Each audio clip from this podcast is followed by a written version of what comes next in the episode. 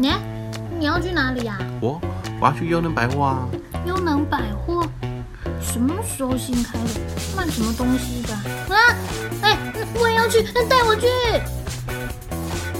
欢迎光临优能百货，与我们共度美好的时光。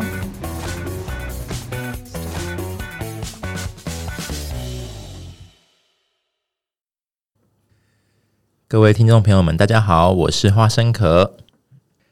前阵子啊，花生壳到辅具展，看到好多人在骑这个三轮车，我就想说，哎，我不是来辅具展吗？是不是走错展览了？为什么这么多人在骑这个三轮车？是不是走到自行车展？我走到外面看了一下那个告示，发现是辅具展，没错，所以我就去了解了一下这些三轮车。跟那边的厂商探讨了一下，说为什么辅具展会有需要这种看起来就是像一般的脚踏车，但是它又有一些小巧思在的设计。那了解到之后，我才发现原来像这样子的三轮车，一般叫做附件的三轮车，是设计给一些平衡失调啊、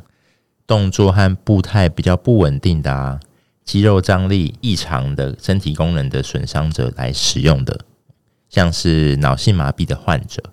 脑性麻痹的患者呢，因为运动神经的受损，他们会需要进行这个复健。然而，平常除了到医院诊所做这些复健的安排，或者是在一般学校的课程能够有这些复健的机会以外，运动休闲对他们来讲是非常的不容易的，很少能够有这种运动休闲的机会。那我后来有去查。据这些资料统计啊，约有大概一成的身心障碍者，他是几乎不参与休闲活动的。所以，如果可以透过这个辅具的协助，让复健跟运动落实在生活中并行的话，让复健可以多一个选择，也可以让他们的生活可以多一点品质的提升。那透过这样子的复健三轮车的协助啊，以运动休闲的方式，在大自然的环境中，让这个脑性麻痹的患者用不一样的方式进行复健。让他们可以呼吸新鲜的空气，阳光洒在身上，享受休闲运动的同时，也能够默默的加强了脑性麻痹患者的肌耐力、肺活量，也可以促进与提升整体的健康，强化他们的身体机能。最重要的是呢，可以从这边建立了他们的信心跟成就感，来面对未来生活中的各种挑战，也可以让他跟父母们产生更多的连接。那对于身心障碍者来说，由于身体功能部位的损伤，这些运动休闲的辅具自然就需要做一些适切的改良跟设计。那讲到这边，大家一定很好奇，这样子的一台三轮车跟一般的脚踏车有什么不一样呢？所谓的三轮车，它跟一般的自行车的两轮设计不一样，在于说它是三个轮子，三点着地，车身的承载重量跟范围就更加的宽广。同时，让使用者骑乘时，在地面可以达到更多的平衡跟稳定性，这个是最基本的。那我在展览看到的这个附件三轮车，它能够依照使用对象的需求做不同的调整。基本的设计啊，它是有一个背靠式的座椅，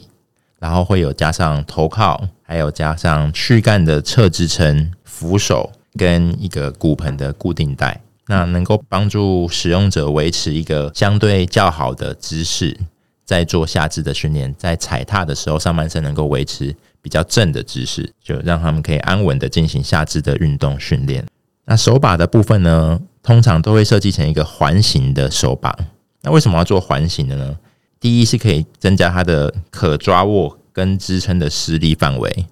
第二就是可以根据它张力不同的位置，让那个脑性麻痹的患者有不同的位置都可以放，都可以握。那在车身的后方或者是前方，还会设计了一组辅助控制的握把，让这个照顾者能够协助控制这个方向。因为一般脑性麻痹患者在方向认知的部分都没有那么的好，所以会需要照顾者帮他们控制这个方向，让他们可以专心的做下肢训练的踩踏。啊，透过这个